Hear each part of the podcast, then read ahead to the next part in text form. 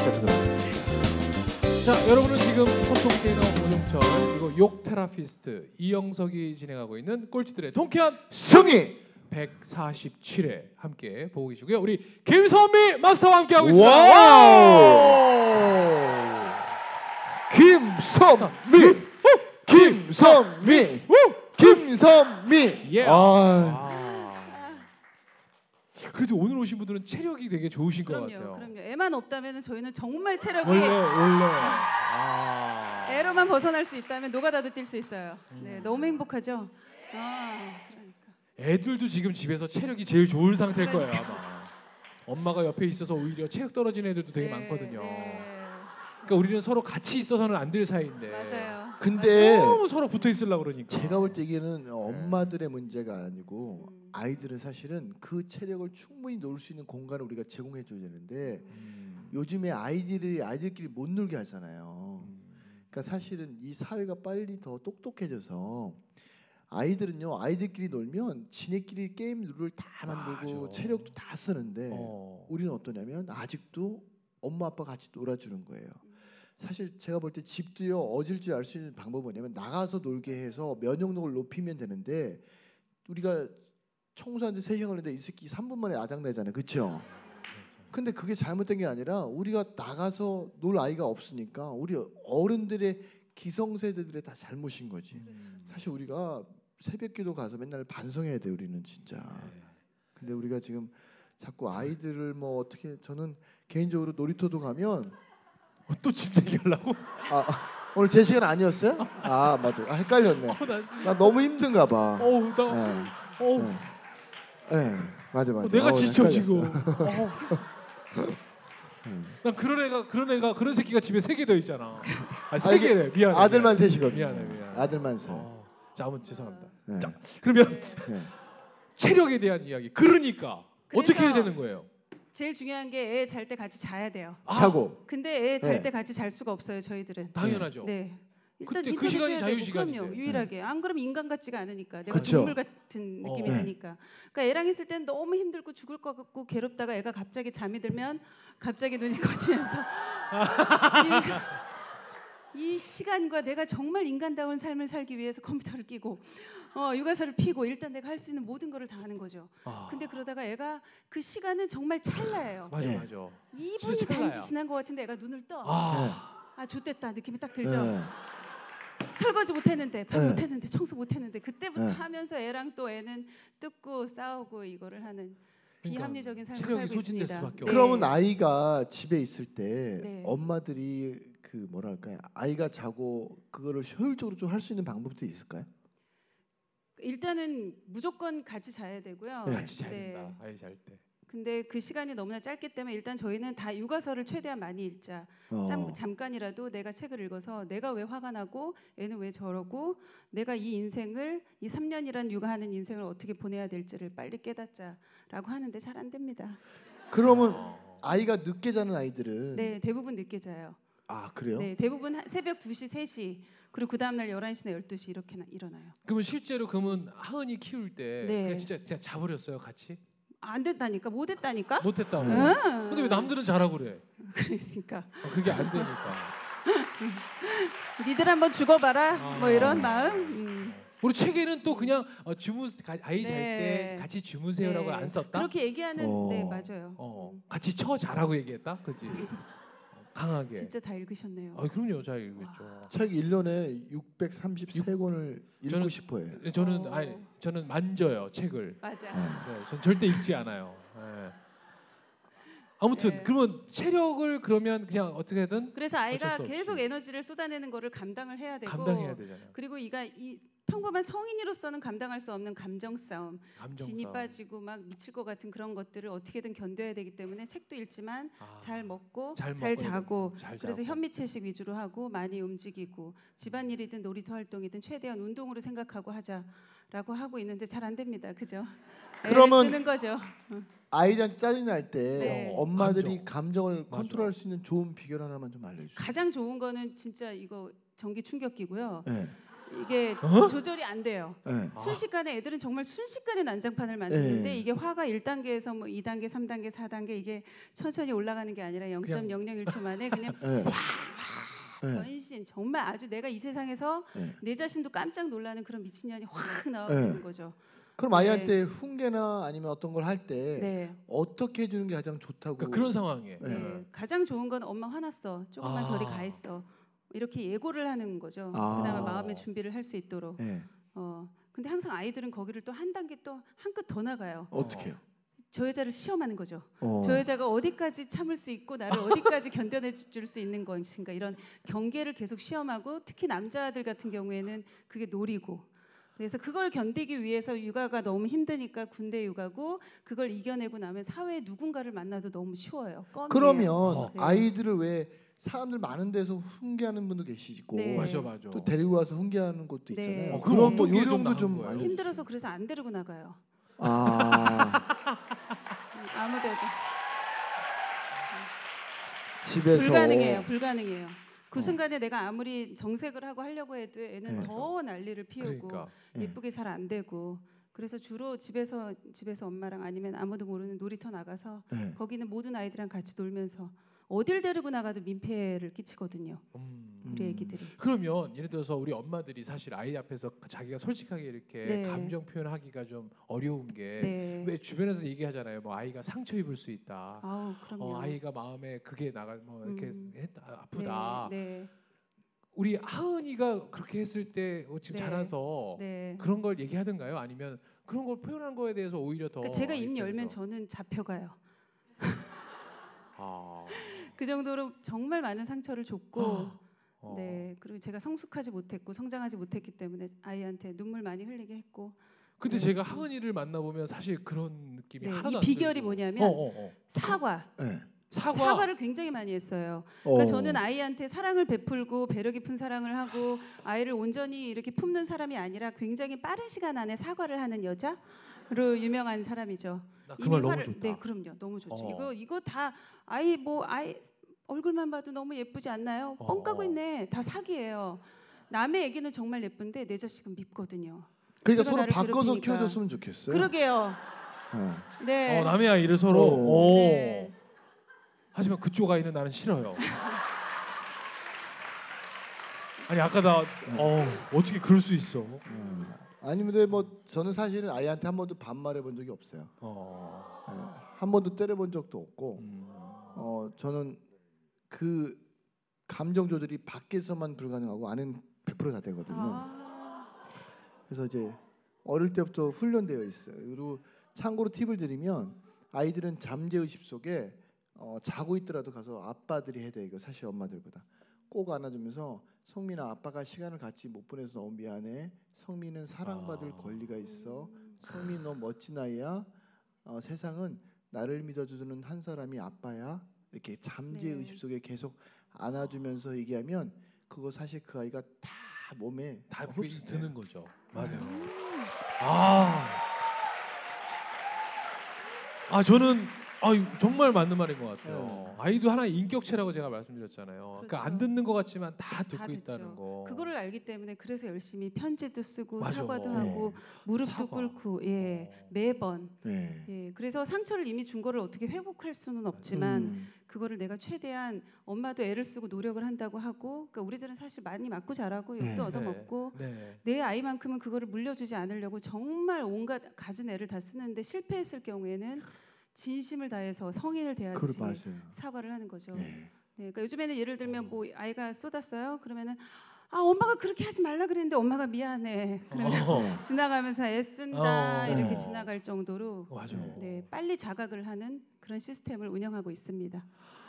아니 우리가 부모가 되는 법도 배워본 적이 없는데 어떻게 완벽할 수 있겠어요. 맞아요. 그래서 저는 아이한테 나 완벽하지 않아. 네. 너의 신이 아니야. 너의 창조주가 아닌데 엄마 아빠도 실수할 수 있고. 그래서 저는 어른들이 사과할 줄 알아야 된다고 생각해요. 맞습니다. 진짜로. 맞습니다. 애들이 더 좋아하네요. 우리 엄마 사과 좀 해봐. 이러면서 막 하는데 특히 근데 우리가 보면 엄마 아빠가 쏟아내놓고서는 엄마 아빠도 뭐 이렇게 어떻게 할 줄 모르니까 뒤돌아가 있는데 그 오로지 그 피해를 아이들이 그렇죠. 다 입고 있는 건데 그게 만약에 조금이라도 사과가 되면 네. 이해가 되는 관계를 그러니까 많은 육아서에서 일관되지 않은 부모가 아이를 망친다는 얘기들이 너무 우리를 헷갈리게 해요. 힘들게 해요. 맞아요. 그러니까 저는 그 비슷한 얘기가 때를 내면 일관성 있게 때려야 된대요. 아니 그래야 얘가 엄마 아빠는 어떻게 해야 안 때리는지를 아니까 숨쉴 그걸 안 한다는 거죠. 네. 근데 이 부모가 맨날 이래도 때리고 저래도 때리잖아요. 그럼 얘는 미쳐버리는 거예요. 일관성 없이. 그래서 일관성 있는 부모가 제일 현명한 부모라고 그러더라고요. 네. 그래서 사과를 하지 않고 어떻게 됐든 근엄한 모습을 보여야 되지 않나라는 오해 그런 신화들이 많아서 굉장히 많이 힘들었는데 우린 그냥 인간임을 인정하고 아이한테 엄마의 실수 온전히 무릎 꿇고 그리고 사과하고 다음에는 최선을 다해서 그러지 않도록 또 그럴 경우에는 또 사과하고 그러니까 어떻게 보면 체력 얘기에서 몸이 힘든 게 아니라 우리 마음이 힘든 건데 네. 이 감정에 대한 게 쌓여 있으니까 몸도 지쳤는데 맞아요. 오히려 감정에 대한 걸 먼저 이렇게 네. 풀어줄 수 있는 거에 대한 얘기. 네. 박수 한번 부탁드리겠습니다.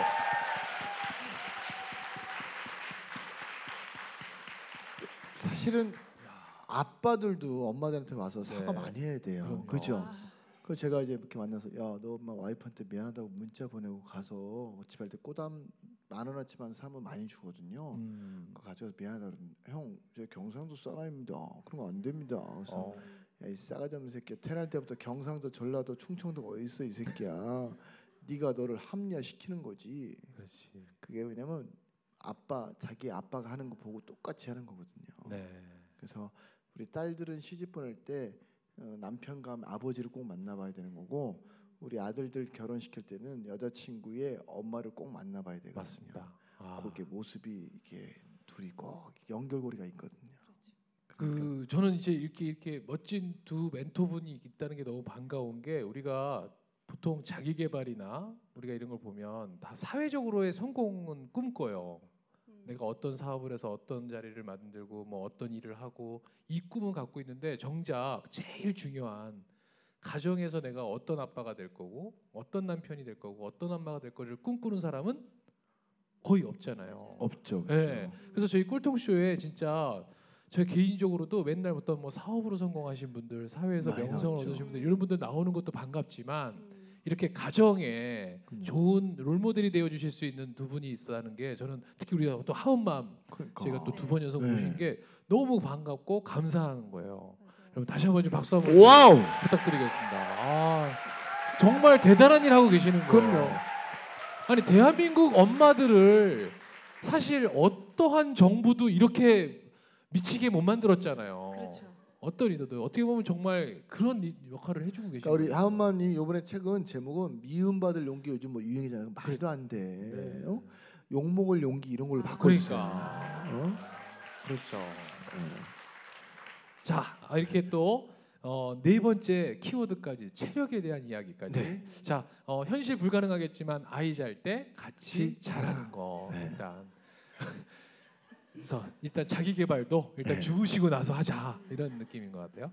자 이번에 이제 5번째 돈. 네, 중요하죠.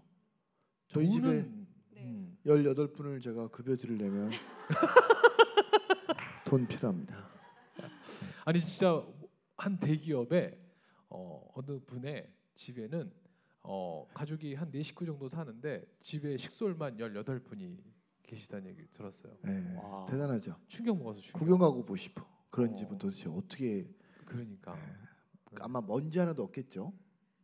있을까? 우리 서로 그런 개를 한번 만들면 어떨까? 네. 각자 집에 18명씩 모아서 한 번씩 가주는 거야. 그래. 일주일씩만 일해주는 거야. 일주일씩만. 그때 집에 친척들 다 불러 친구들. 우리 집 일 도와주시는 분이야. 그래서 저분은 뭐 예를 들어 옷장 막 정리, 가구 닦고 있고 저분은 뭐 이렇게 돌아가면서 우리 품앗이 하듯이 애들한테도 도련님 이러시면 안 됩니다. 도련님 이러면서 막 우리 그런 게 한번 합시다. 자 돈입니다. 네. 그러니까 돈이 육아에서 정말 중요한 게 엄마들이 너무 많은 돈을 아이 어릴 때 써요. 그리고 또 아이를 막 낳았을 때가 남녀가 결혼을 해서 한창 집을 늘려야 된다는 부담감, 돈을 많이 벌어야 된다는 부담감 속에서 아이를 낳으면서도 계속 또 아이한테는 또 쏟아부으니까 돈은 모으지 못하고 그 처녀 총각 때 했던 많이 저축해서 결혼하고 자금 모았던 것들이 그냥 무너지면서 일단 집 대출이 너무나 많아져 버리니까 일단 모으지 못하는 거 포기, 아이한테는 그냥 계속 푼돈으로 계속 쏟아부어주고 남들이 시켜주는 사교육이나 이런 부분들 아니면 비싼 용품이나 책 같은 것들도 그냥 쏟아부어주고 사실 재정에 대해서는 거의 그냥 손을 놔버린 가정이 너무 많아요. 그러니까 우리는 그러지 말자. 아이한테도 어릴 때는 어차피 돈 들여봤자 이 아이가 명품인데 여기다가 무슨 돈을 쳐바른들 얘가 잘 자랄 수도 있는 것도 아니고 그건 다 남 보이기 위한 거니까 중고책, 중고옷, 중고용품으로 키우고 아이가 나중에 컸을 때 진짜 내가 엄마 나 이거 하고 싶은 게 있어요 할 때 그때 돈으로 밀어주자. 그래서 열심히 모으자. 그러니까 그 저희도 이제 아이가 초등학교 간다고 친척들의 이런 분들이 가방이나 뭐 이런 거 사주잖아요. 그러니까요. 가방이 닥스야. 그래서 내가 가방이? 그 일주일 만에 잃어버려요. 그래서 내가 야 이거 누가 사줬어? 그랬더니 뭐 누가 사줬대. 그래서 현금으로 바꿔달라고 그래. 우리 아들 이런 거 말고 터닝 메카드 큰 거 하나 그려져 있으면 되는데. 어? 근데 이 엄마들이 괜히 그 쓸데없는 폼 잡으려고. 근데 또 아이들 옷값이 장난이 아니더라고요. 네. 아니 이게 아이 육아 비용이 아니고 사실은 부모 체면 비용이에요. 맞아요. 맞지 않습니까? 맞아요. 그러니까 현명한 소비가 진짜 필요한 건데 아니 유모차가요. 그러니까. 저는 선물 받아서 샀지만 그거 안 들고 나가면 마치 그러니까 엄마들이 보면 남하고 너무 비교를 많이 해. 그러니까. 그러니까 참 이 사회가 심각한 것 같아요. 자존감이 약하니까 그 남하고 비교하고 명품백을 사는 사람들을 심지어로 조사해보면 전부 다 자존감이 낮은 사람들이에요. 저보다 이거 보세요. 18,000원짜리 자신 있게 입잖아요. 자존감이 강하니까. 모자 동대문 가서 샀어요. 5,800원. 이런 거. 근데 진짜 스카프 언제 풀었어요? 더워. 아 그래? 네? 야 이거 푸니까 좀 그거 했을 때 좀 그래도 괜찮았는데 푸니까 아니, 더 멋내다 죽었어. 땀이 막 질질 흐르네. 뭐 옷도 필요 없어. 그러니까 육아랑 똑같아, 그렇죠? 맞아요, 다 필요 없어요. 육아할 때는 옷도 제일 편한 거 이런 거 개량한 모입고 애 키우세요. 맞아요. 요거 때 안 타는 색 있잖아요. 그 왜 제주도 색깔 황 뭐예요 그 색깔이? 감색 그거 때 티 안 나 그런 거 있고. 그러면 그 아이들에게 그렇게 나가는 육아 비용 대신 어떤 게 우선이라고 좀 생각하세요? 그러니까 어떤 비용으로 마련해야 하는 게 아니면 뭐 엄마 아빠가 오히려 쓰지 말아야죠 돈을. 아예 쓰지 말고 모아야지. 쓰지 말아 모아야죠. 인생이 긴데 이젠 안 죽잖아요. 죽지도 않아요. 맞아. 유병장수 100살까지. 그리고 정년은 더 빨라지고 우리는 더 오래 살고. 그죠? 그리고 예전보다 아이를 더 적게 낳지도 않아요. 요즘 또 많이 의외로 많이 낳아요. 그렇죠. 이제 좀 또 안 난다고 그래가지고. 그럼요. 네, 그래서 사실 아까처럼 여자들이 명품백 사는 것처럼 여자들 엄마들도 아이한테 많이 쓴다라고 하는데 또 그 마음이 또 저도 겪어봤고 이해가 되는 것이 저희도 한때는 잘 나갔던 직장 현대 여성이었고 진급도 했고 해외 여행도 갔는데 막상 육아를 딱 하게 되면 돈도 안 벌고 다시 돌아갈 데도 없고 진짜 내가 할 줄 아는 게 아이를 키우는 것밖에 없는데. 아이는 아웃풋이 바로 나오지도 않고 드러나지도 않잖아요. 더 이상해지거든요. 이렇게 책육아로 키우면. 그러니까 겉으로 보이는 부분에 신경을 쓸 수밖에 없는데 그게 이제 더덥다는 것을 느끼게 되고 그런 걸 느끼는 찰나에 이제 재책과 그 군대휴가, 불량휴가를 보고 깨달음을 얻고 모든 거를 내려놓고 없이 키우면서 열심히 모아서 나중에 주자. 네, 이런 시스템으로 가는데 사실 쉽지는 않아요. 그러면 왜 엄마들이 그러니까 그 중고 옷이나 중고 책 너무 좋은데 왜 그런 심리는 뭐예요? 왜 자꾸 새 옷 사고 새 책 사고? 그러니까 자존감이에요. 자존감 문제예요. 그러니까 사람들이 나를 보고 나의 보통은 내 직업, 내 연봉, 나의 위치, 내 사는 곳 그걸로 남들이 나를 평가한다는 그런 잘못된 왜곡된 것들이 있는데 아이를 키우는 동안에는 그런 것들이 보이지 않으니까 어떻게 하면 이 아이를 치장하고 좋은 유치원을 보내고 좋은 학교를 보내고 그러니까 이게 잘못된 건데 거기 빠질 수밖에 없고요. 거기에서 빨리 빠져나와야 돼요. 그래서 이렇게 빠져나온 엄마들이고 그래서 돈은 최대한 많이 모으면서 쓰지 말고 집도 막 1, 2억 대출 받아가지고 빚 갚으면서 20년, 30년 모을 게 할 게 아니라 나중에 진짜 현금으로 대출 없이 내 집 떵떵거리고 그렇게 사자라고 해서 강제저축 지출 통제 모토로 해서 하고 있는 거죠. 뭐라고요? 강제. 다 같이 해볼까요? 다 같이 시작. 강제저축 지출 통제. 그럼 저축을 뭐 비율이 있어요? 몇 프로 이렇게 50% 하나? 강제저축 50%. 50%? 네, 남편 수입의 50%는 무조건 저축을 하자. 네. 그리고 나머지 50%만 쓰자. 그러면 가계부를 쓸 필요도 없어요. 어차피 나가는 거 뻔하니까. 그래서 우리들이 돈을 쓰는 건 딱 두 가지. 네. 먹는 거, 책 사는 거. 박수 한번 좀 부탁드립니다. 야. 아니 근데 보면 애들이 저는 놀이터에서 놀고 있으면 애들이 이렇게 한 초등학교 3학년 애들이 와가지고 저 애기는 몇 동 살아요? 이렇게 물어요. 우리 몇 동 살아면 몇 평 사네? 내가 그거 보면서 야 니네 평수를 어떻게 다 알아? 그러니까 얘들이 엄마한테 들은 건지 뭔지 맞아요. 몇 동은 몇 평이고 몇 동은 몇 평인지 이거 걔들이 다 아는 거죠. 그걸 보면서 아 세상이 참 더러졌다. 꼬마애들까지 저러니 도대체 이 세상에 아이한테 어떻게 자존감을 키워주고 아이한테 어떻게 세상은 아름답다는 걸 내가 보여줘야 되나 그런 생각 들더라고요. 자, 우리 하은맘이 지금 이제 한 5가지에 대한 이야기해서 지금 5번째 돈 얘기하고 있는데 자 이제 이거 방송 들으면서 여기 오신 분들은 사실 이제 같이 그걸 하니까 지금 단체로 구호도 막 착착착 자동으로 나오지만 지금 방송을 처음 보면서 군대 육아에 대한 얘기도 처음 들어, 불량 육아도 처음 들어, 또 우리 하은맘이라는 사람도 처음 만난 사람 중에 이걸 듣다가 갑자기 내가 뭔가 왔어요. 그럼 나 지금 당장 제일 먼저 내가 뭐부터 하면 여러분 같아질까요? 뭐부터 딱 시작하면 책 읽어야죠. 짝!